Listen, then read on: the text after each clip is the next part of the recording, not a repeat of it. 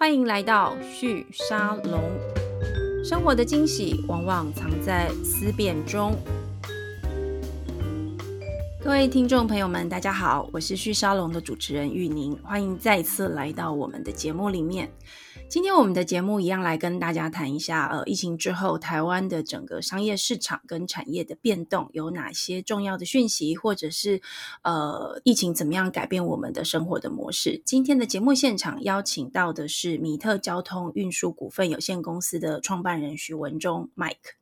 呃，Mike 在呃这个新的公司之前，大家如果呃对他会比较熟悉的话，应该是知道他是 GoGo Van 台湾的总经理。那 Mike 在呃参与 GoGo Van 之前，曾经在 DHL 的台湾的分公司工作了十六年的时间，对于整个物流行业的发展，他有非常非常深刻的体会跟观察。那我今天邀请 Mike 来到节目里面，就想要跟大家聊一下疫情过程，大家都可以感觉得到物流的服务进入一个新的世纪，有非常多的问题需要解决，有很多的新的机会可以呃获取。那我们先欢迎 Mike 来到我们的节目，Mike 先跟大家 say hello。大家好，我是许文忠 Mike。Mike，呃，你这个新的公司叫米特交通运输嘛，对不对？也是做物流，也就是你的老本行。可不可以跟我们介绍一下米特交通在做什么？呃，米特交通现在在帮一些客户做一些物流上的规划。那呃，物流上的规划，我我举一个例子来说，比较新的都，因为我们都会用透过系统，因为在其实，在 Go Ben 的时候，都是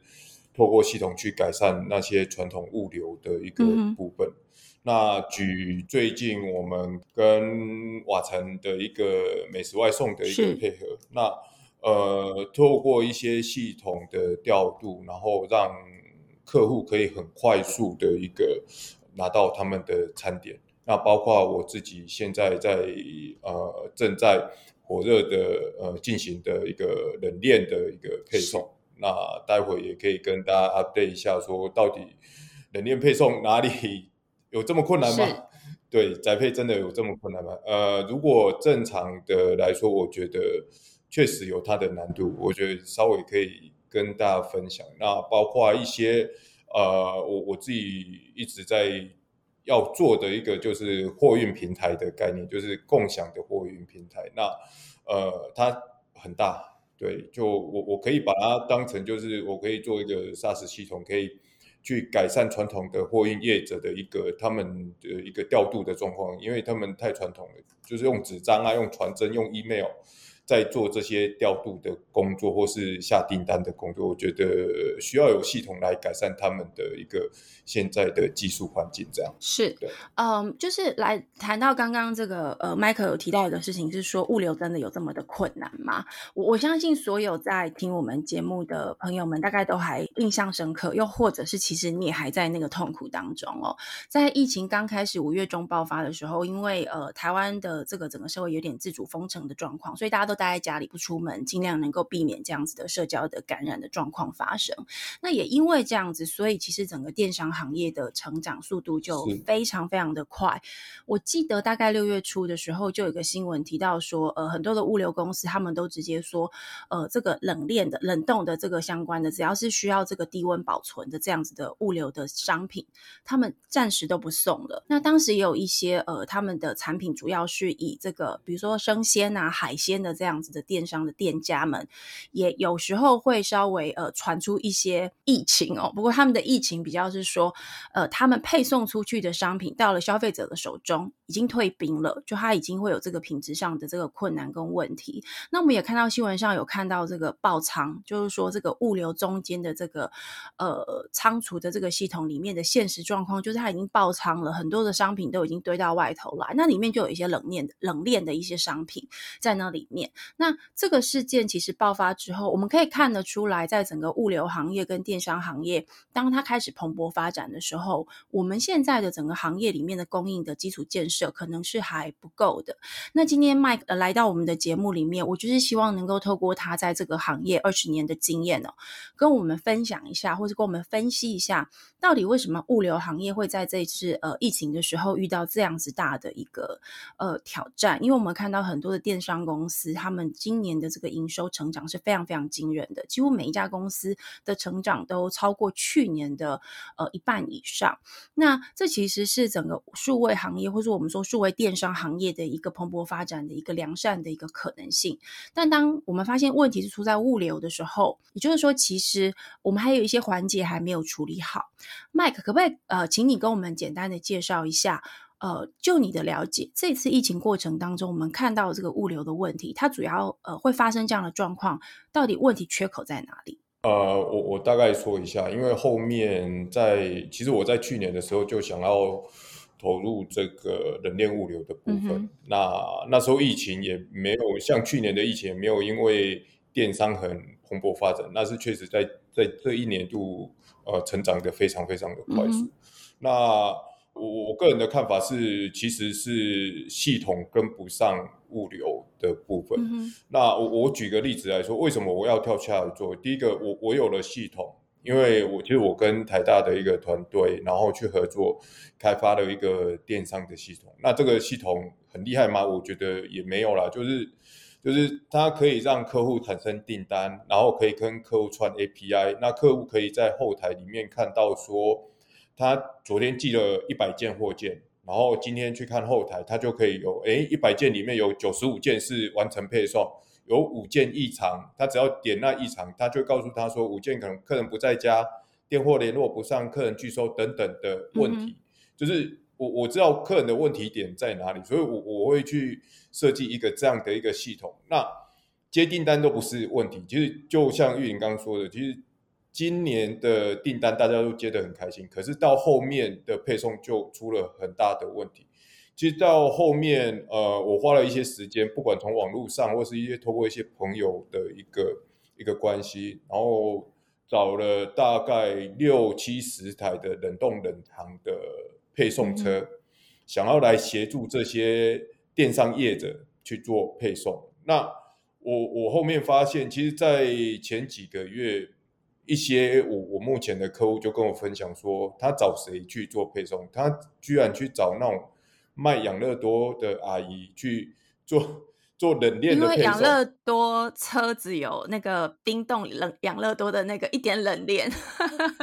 对对对，所以用养乐多的妈妈去帮忙做，不管蔬菜水果箱或者是什么样的冷冻冷藏的食品，嗯哼，配送。那其实回过头来，我我个人的感觉是，其实就是系统不到位。为什么？嗯哼。呃，其实我我在设计我自己的系统的时候，我我觉得，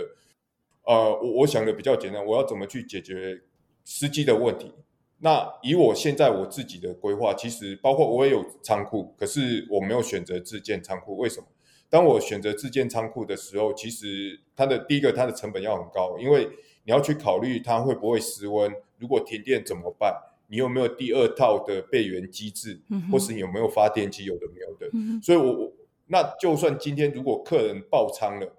东西到你这边来，其实你还是编不下。是我我我自己的我我自己的仓库，就是现在物流业者所有物流业者碰到他自己的仓库，他不可能，他使用面积可能只有八十 percent，我觉得是是 OK，七十到八十 percent。可是当你的业务量多一倍出来的时候，你就完了。对，那所以对我选择的方式是。啊，我我找了一个在五谷工业区那边的一个大型的冷冻仓储业者，我跟他租一个空间，跟他租一个空间。另外一个部分就是，当我的客人或是比如说后面可能中秋节量大的时候，那客人有要出很多货，虽然如果我没有那么多司机，最少我有地方可以并。嗯只有我自己的仓库，我可以临时跟他们调仓库。可是当你今天没有跟他们租仓库的情况下，你不会，人家不会租给你。嗯哼，对，人家不会分享空间给你，短暂可能一个月或是几天的时间。其实再来是他们的备援机制都做得很好，我不用担心说跳电或是没电，因为他们已经有很二三十年的一个经验，就远比我们自己下去规划的来很多，好很多。所以，我我我后面自己出来做之后，我是选择用这样的一个仓储，我不。我没有自荐，我宁愿跟他们这些业者配合。就算客人今天有出大货的时候，货很多，真的就像这一次的疫情，然后塞不下的结果就是放在常温，就整个会失温。是，对，客人的水饺可能会变面团。对这个，我觉得应该有蛮多的朋友哦，就是在这一次的疫情里面感受很深刻。不过，刚刚麦狗在听你讲的时候，听起来似乎是其实整个物流行业的它的这个分工模式，还有这里面的这个参与者的呃关系，并不是我们原本想象中的，就是有一家很大的这个物流公司把车子人。跟这个商品还有这个仓储全部连接在一起，这里面可能有很多的不同的这个供应者，那彼此之间的这个讯息流通，并没有像我们想象中的那么的顺畅。也就是说，有车的这个司机，或者是说有车的这个车队公司，它不一定有司机。那怎么样透过讯息呃这个资讯系统的方式把它们连接起来？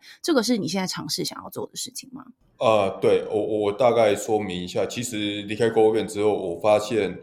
没有解决到中小的货运公司的问题，他只是跳过货运公司，直接去找了这些司机。那这样是对吗？我觉得没有不对啦，我我觉得有有不一样的操作方式。可是我的我自己的操作方式，从在国务院大概五六年时间，我觉得可以换另外一个方式，是跟传统业者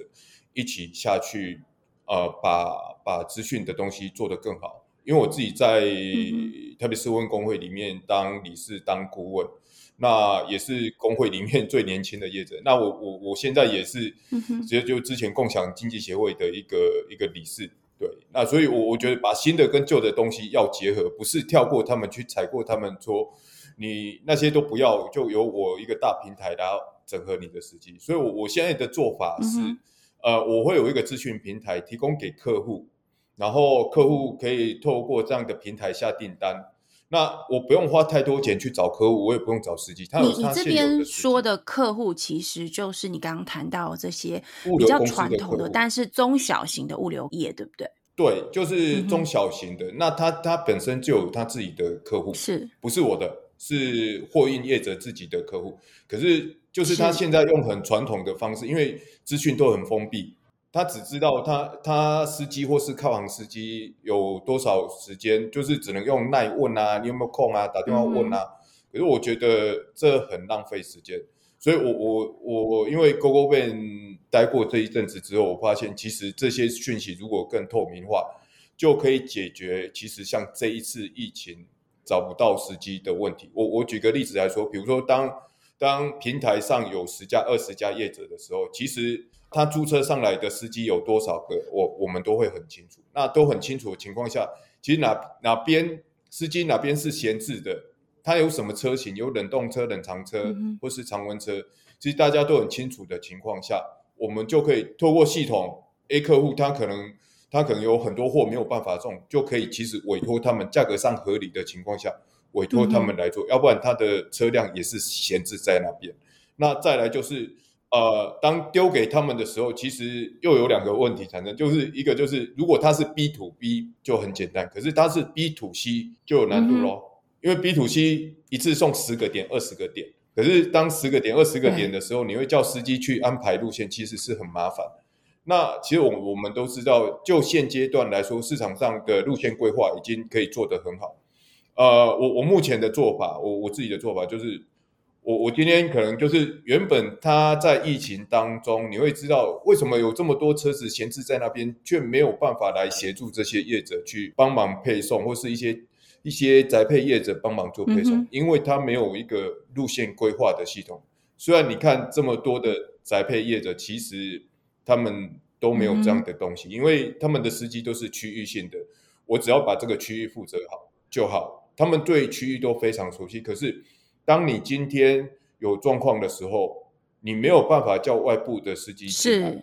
支援你，因为它的产值会很低。对我，我举如果正常来说，一个司机宅配可能宅配哦，可以一天送到一百件的宅配货量。开车，可是当今天我是原本做 B to B 点对点的司机，我一天可能如果我要进来做宅配这一件事情，如果没有系统支持我，我一天可能只能送二三十件，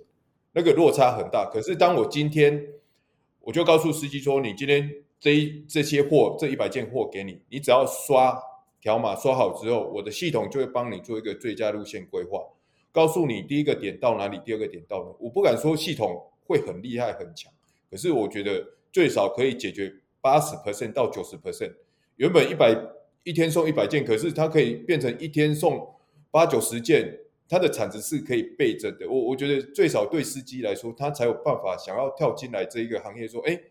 真的有系统来支援我们，来来来解决我们的问题。所以在这一次的疫情，我我自己也看到，确实。呃，传统的物流业者身上，包括我们说的现在这些宅配业者，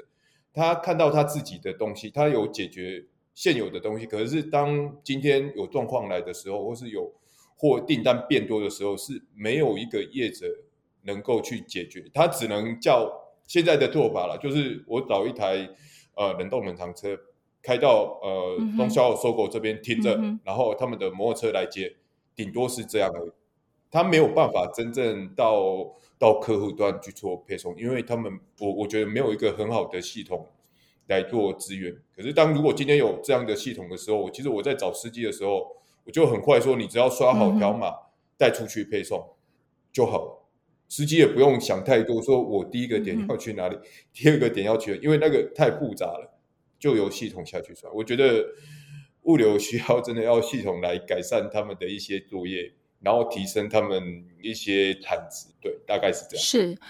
是，我觉得麦克，你刚刚在讲这个事情的时候，我一直在体会你说的这个司机跟。这个传统的中小型的这些物流公司老板们的心情，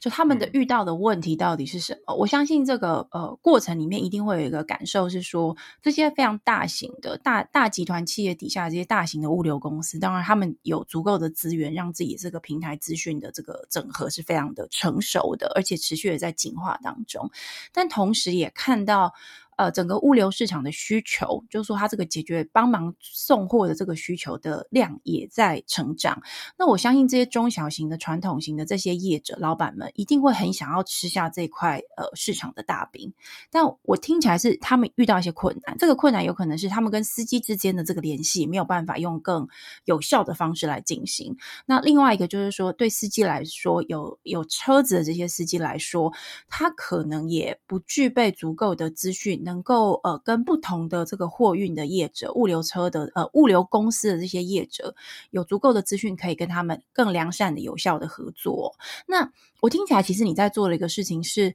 帮这些中小型的、不具备这些资讯系统建制能力，或者是呃优化能力的这些中小型的业者，不管是物流公司或者是司机们。帮他们做数位转型，可在这个过程当中，也许他们不太需要投入太多的资源去，比如说买机器或者是开发软体，而是用你的公司所提供的这个平台来协助他们，呃，完成他们的商业模式更加的数位化，更加的顺畅，是吗？呃，是的，我我大概说明一下这样的一个平台最主要的用意，其实。呃，我我也访谈过很多的业者，那原原本一些业者，其实我们把传统物流业者分成几类啊。第一个就是老板很有想法，就是一些年纪大的老板很有想法，他想要做一些创新改革的动作，他们就很积极的想要去呃做系统啊，买系统啊，可是就会碰到另外一个问题是，要花这么多钱，一次下来好几百万，对啊，我。我我干嘛？我真的一定要花这么多钱吗？因为我赚都没有赚这么多钱，这是一个。再来就是一个一些传统的真的做货运的老板、物流业的，为什么他们其实他们就不想改变了？因为他觉得现阶段我就可以做，为为什么我还要去花花这么多钱，或是我还要去租这样的一个费用？哦，那他这个就会不会动？那我也有其他方式来引导他们来做一个资讯升级的部分。那第三个就是二代嘛，货运业者的二代。那我相信二代大部分的人其实对资讯升级这件事情，对他们来说，他们都会想要尝试看看。哦，不，不要说减少人力，最少可以降低错误，最少可以提升客户服务水准，因为他不用客人不用再打电话进来、email 进来这件事情。那其实透过系统可以解决，呃，我我们说的这些业者，这些传统货运业者。他们在调度上最大的问题是，资讯进来之后，他要调给司机啊，他就要去联络司机状况啊，有没有问题啊，然后可不可以啊，拜托啊，帮忙做之类。其实我们都很清楚，像像现在不管 Uber Eats 或是熊猫他们的平台，其实大家都有能力去开发这样的一个东西。那只要只要我丢订单给你，你离客户最近的地方，我就把订单丢给你啊，你可以决定要接不接。那我相信这样的一个讯息对客人来说，其实他很方便，他很及时，他只要接了订单或是完成订单，客人可以从他的后台看得到。对啊，我觉得这很难吗？这没有很难，这最少可以解决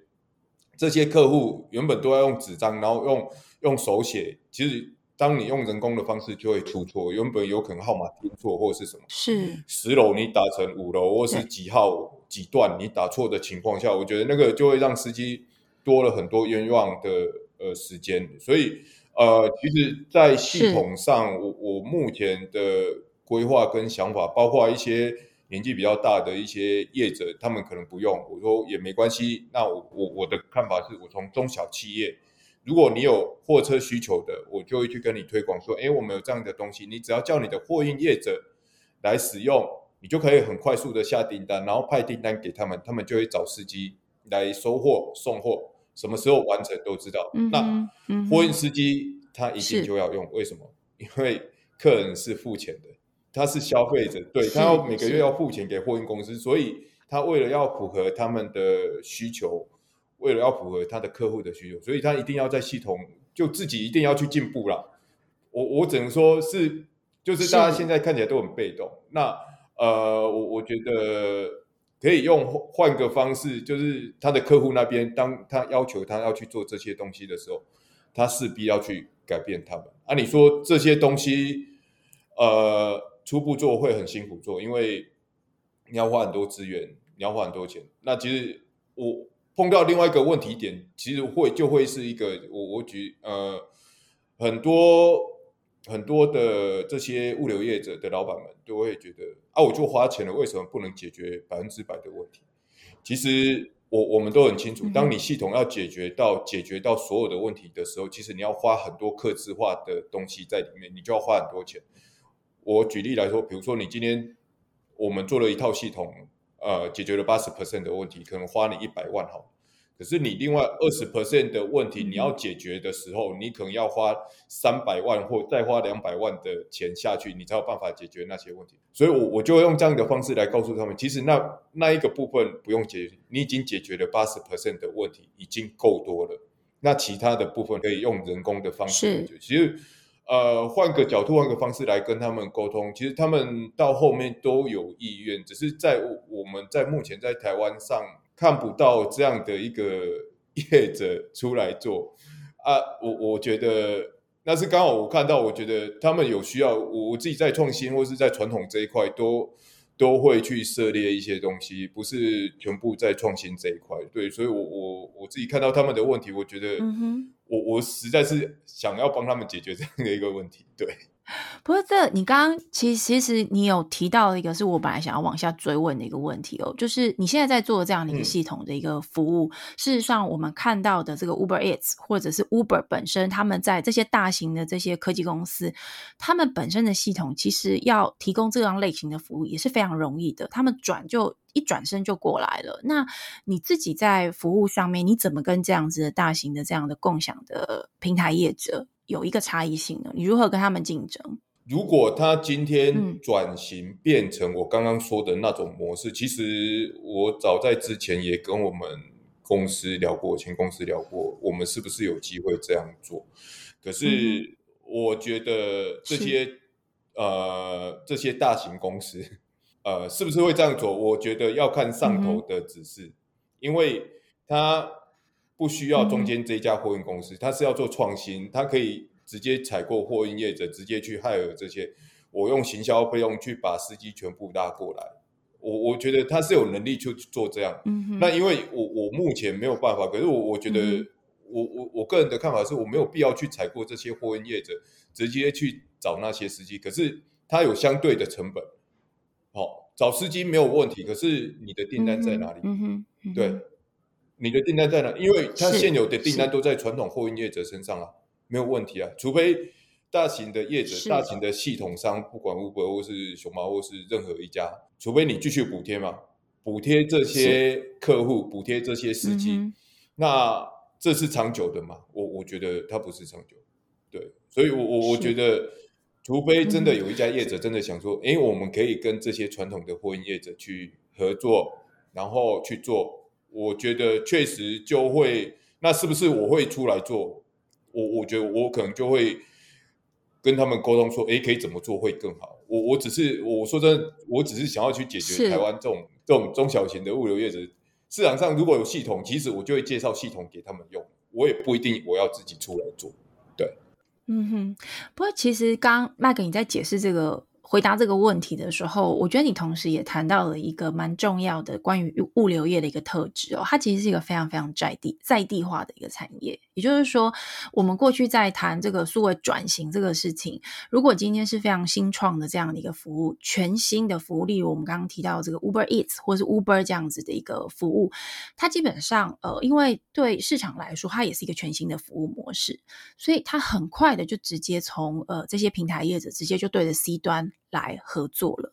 但是其他类型的这种，我们说比较是 B 端的这种呃数位转型，例如我们呃节目里面之前也很常谈到的这个制造业，把它智慧化，就让它 AI 能够进入它的制造产线的这个过程里面，通常问题都不是技术问题。通常问题都是在于老板要不要采用这些方法的问题。那包含我们我们过去谈蛮多这个二代接班的问题等等的，很多时候，呃，核心问题都不是不知道怎么做，而是在于这个。世代跟世代之间，或者是说不同的规模的这个企业的业者，他要怎么样选择？他要用什么样子的呃这些新的工作模式、新的数位转型的这些呃解决方案？问题就在于它的成本效益是不是够，以及人跟人之间的信任是不是够？这也是我们在看全球各地的这个物流业转型的过程当中都会遇到的问题。就特别是中小型的这个 B 端的业者，它的是这个市场本身就是 B to B 之间的这样的业者，他在数位转型的。这个路径上面相对相对就会是比较慢的，因为它需要是人跟人之间的这个信任。那麦克，我相信你会选择在这个地方有这样的一个发展，是不是也跟这样的呃地方的在地性的这个产业信任关系是有关的？呃，我我个人的看法，我说其实货运很集中，就是我只有货运业者这些这些业的呃很集中。有很多人在问我说，麦克，那你在如果有这样的东西，你要怎么去推广它？你你的客户在哪里？虽然我们都知道我的客户就是中小型的货运业者，就我我我跟他们说，就以台湾大概有一百万辆的货车，我我的目标不高，我只要做到十万辆，其实在平台上其实就可以做很多很多东西。那我的客户在哪里？我的客户在台北市货运工会、新北市的货运工会。你只要是货运业者，你一定要加到工会，你势必要加到工会，因为这是法规规定。那每年都有一个会员大会，我我要讲的是那些就是我的客群。哦，我不敢说每个人都都相信这个，我相信市场是要被教育的啦，所以我说我抓四分之一，或是可能可能十分之一，或是可能二十分之一的客户量，可是当这些客户去影响到慢慢的去影响到市场的时候，人家会觉得，哎，人家都可以透过系统下订单啊，为什么你们家都没有？我还要打电话进来，到底是为什么？我我我觉得很多东西不是我我新的东西带进来之后，大家接受度都很高。我我认同，他需要花一点时间来教育这个市场。所以，我我说，嗯哼，整个台湾我都可以乱过一遍，因为每个地方都一定要把所有的中小型货运业者集中在一起，所以我就会到那个场所去推广这样的一个东西。那其实平台的东西不外乎，其实到后面就是整个，哎，大家都在上面了，然后呃，比如说维修车辆可以便宜一点啊，或是加油便宜一点啊，或是可是买车便宜一点之类的，我我觉得要把相关的附加的东西带上来给他们，让他们知道，因为他们想都没想过会有这样的东西。你你其实想要做的事情，就是要让这个经济的规模效益能够让大家都共同集合在一起，来共享这样的一个规模效益，对不对？是，可是我我只能说，不见得每个业者都愿意共享出来。那呃，我我会跟这些业者分享说，我我可以提供这样的一个讯息给你。可是当其他当你有闲置车辆的时候，我相信没有一个业者愿意让自己的车子在那边休息没事做。那当我们的平台出现的时候，其实大家会说：“哎，麦克，你车辆这么多，或是平台上有这么多，哦，刚好有这些订单。”其实我我不会自己去养很多次，我就会 share 出来给这些刚好他的车是闲置的。我我会用这样的方式跟他们分享。让他们知道。虽然我自己有有货运公司、有运输公司，可是我觉得我我会跟他们解释清楚说，其实这些我还是希望回归到你们身上，因为你们我我是把系统维护好更重要，可是你们是真正在嗯第一线作业，我觉得不能让车子闲置在那边。所以我我个人看法是，是这样的东西其实是整个市场是需要被教育的，从慢慢的一点一滴去累积。啊，我觉得我还蛮想去把这样的东西建构起来，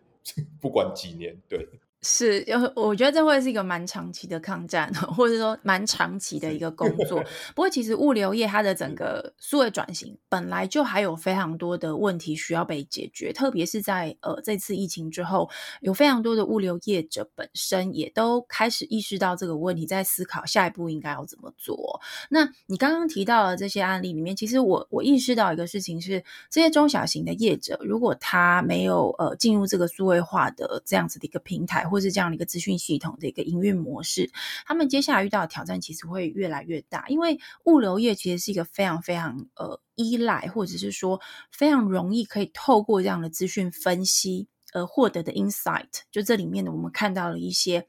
呃很 mega 的东西，来让自己的这个服务可以做得更好。我举一个我们很常看看到的一个例子哦，就这个 UPS。他们在很多年前曾经分享过，他们所有的物流车的这个配送的这个呃路线图哦，有一个共同的特征，就是他们的车子永远都不左转。那为什么他们永远都不左转呢？这个其实也蛮简单的，因为一旦左转，他就必须呃拉长它左转的这个等待的时间。那这对于这个物流一趟送次的这样一台车跟一个司机来说，是相对比较没有效效益的，因为他可能因为要多两次的左转而少送了一呃一个物件或是一个一个项目的一个货物哦。那 UPS 他们这样的一个 insight，这样的一个发现，这样的一个工作或者是运行上面的一个 mega，其实就是这个行业的 insight，就是这个这个行业最需要知道的讯息。那这样的讯息其实会有很多的在地化的特色，不同的乡镇地区，不同的呃这个呃。都会化或者是乡镇的地方，它的物流需求或者是它的美感就会不一样。那透过这个资讯化的系统，它会持续累积这些讯息。那透过呃资讯分析或者是资讯的这个呃监控的方式，可以知道每个在地的状况。这个我相信对很多物流业者来说，会是他们最珍惜跟最在乎的。那中小型的业者自己要去发展这样的一个系统，其实困难度是非常高的。那透过呃麦克你刚刚解释的这样一个合作形态的一个共享式的一个平台，大家可能可以透过这个方式来累积这些相关的资讯。所以对你的平台来说，其实长期而言，我我我我的想法，或是我看到的，其实有一个很重要的呃长期资源，或者是我们说黄金哈。其实你这样的一个平台公司，其实也会帮大家累积这些数据，对不对？个人的看法，其实，在目前的传统的物流业者，或是不管不管传统的物流业者，或是大型的来配业者，其实我我觉得我们一直在讲资讯的东西，其实到后面最挑战的是如何去收集最基本的资讯东西。那什么是最基本的资讯东西？就是订单资料。那因为你要有订单资料，你才会有相对应的地址，你才有办法做出很多很多的呃规划，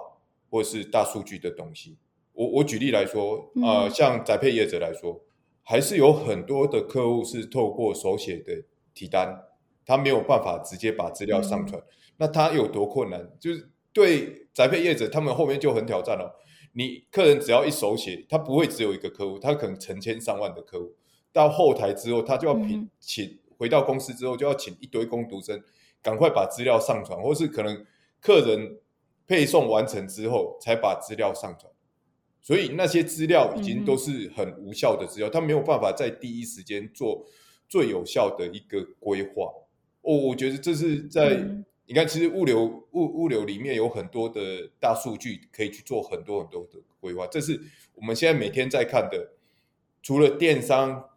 我们一开始在买东西的时候，确实才会留下一些相关的收件地址，有的没有的，他才有办法去做比较好的规划。可是当这些资料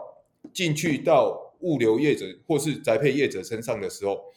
宅配业者不会只有送这些电商，他还有来自一些用手写订单资料，它的资料是不完整。其实你说这些大型，不管黑猫宅配通或是新竹大通，其实他们在做的这些是呃，我说大数据分析，我觉得也都还好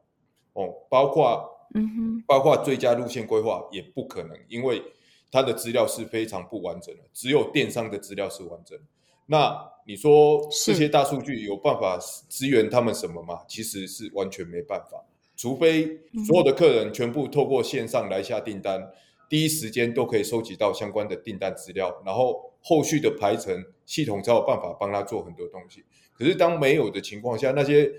有一些客户他只能用纸本在写的，如果没有第一时间把资料 upload 上去的话，其实那些到隔天在做配送的时候。那些路线规划都是一样，我们说的就是，哎，这个大安区就是你的，你自己去想办法去配合，他没有办法帮你做一个很好的规划。这我我觉得这不是只有传统的中小型业者，这连大型的业者，我们之前在 DHL 也是这样，你要花多少时间才有办法去改变啊？我觉得真的是要教育了。那呃，电商的部分好处理，可是你看宅配业者，他有很多的客户，可是我觉得。反过头来，从 B to B 的这一端的客户来看，每一台车一天顶多给你五张订单，啊，这些资料要进系统，其实是很快的。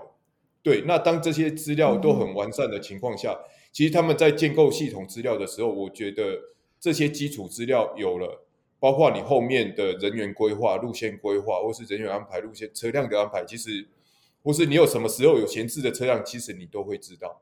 不会不知道。那这些东西真的是要从我们说的最最最基本的一个订单的资讯，客客人下订单时间，什么时候收货，然后要送到哪里？我觉得就这些基本的资料有了之后，我相信后面的司机在做，比如说不管做配送啊，或者是要做呃完成就是货件配送完成的那个时间点啊，其实到后面来，只要有这些大数据之后，其实就可以做到很多很多的东西，因为其实。呃，货运业不是每个人都喜欢做，那确实有一群年纪比较大，对对对对，确实有一群年纪比较大，他可能退休之后就没有人来取代他们的位置。那我只能说，真的只能透过系统来来把产值提高，来我觉得做一个最佳化的一个一个配送，真的还蛮需要。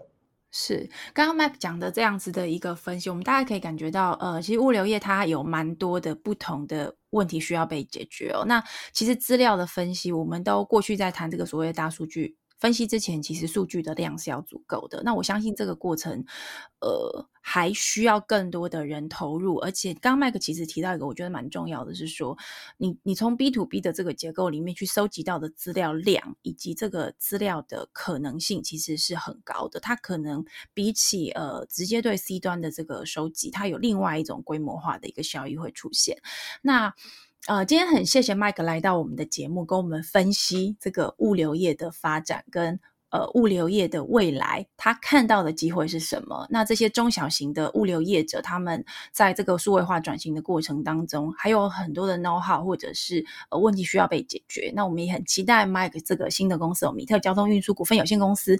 呃，在未来提供以系统为核心来提供这些分散化的这些中小型的物流业者以及司机们，把他们整合在一起，能够为台湾的这个物流产业的在地化，还有它的这个数位化带来什么样新的气象？我们。持去观察，那之后也希望有机会能够邀请到 Mike 再来到我们的节目，跟我们谈谈你公司呃有一些什么样新的发展。今天谢谢 Mike 的时间，谢谢。呃，谢谢。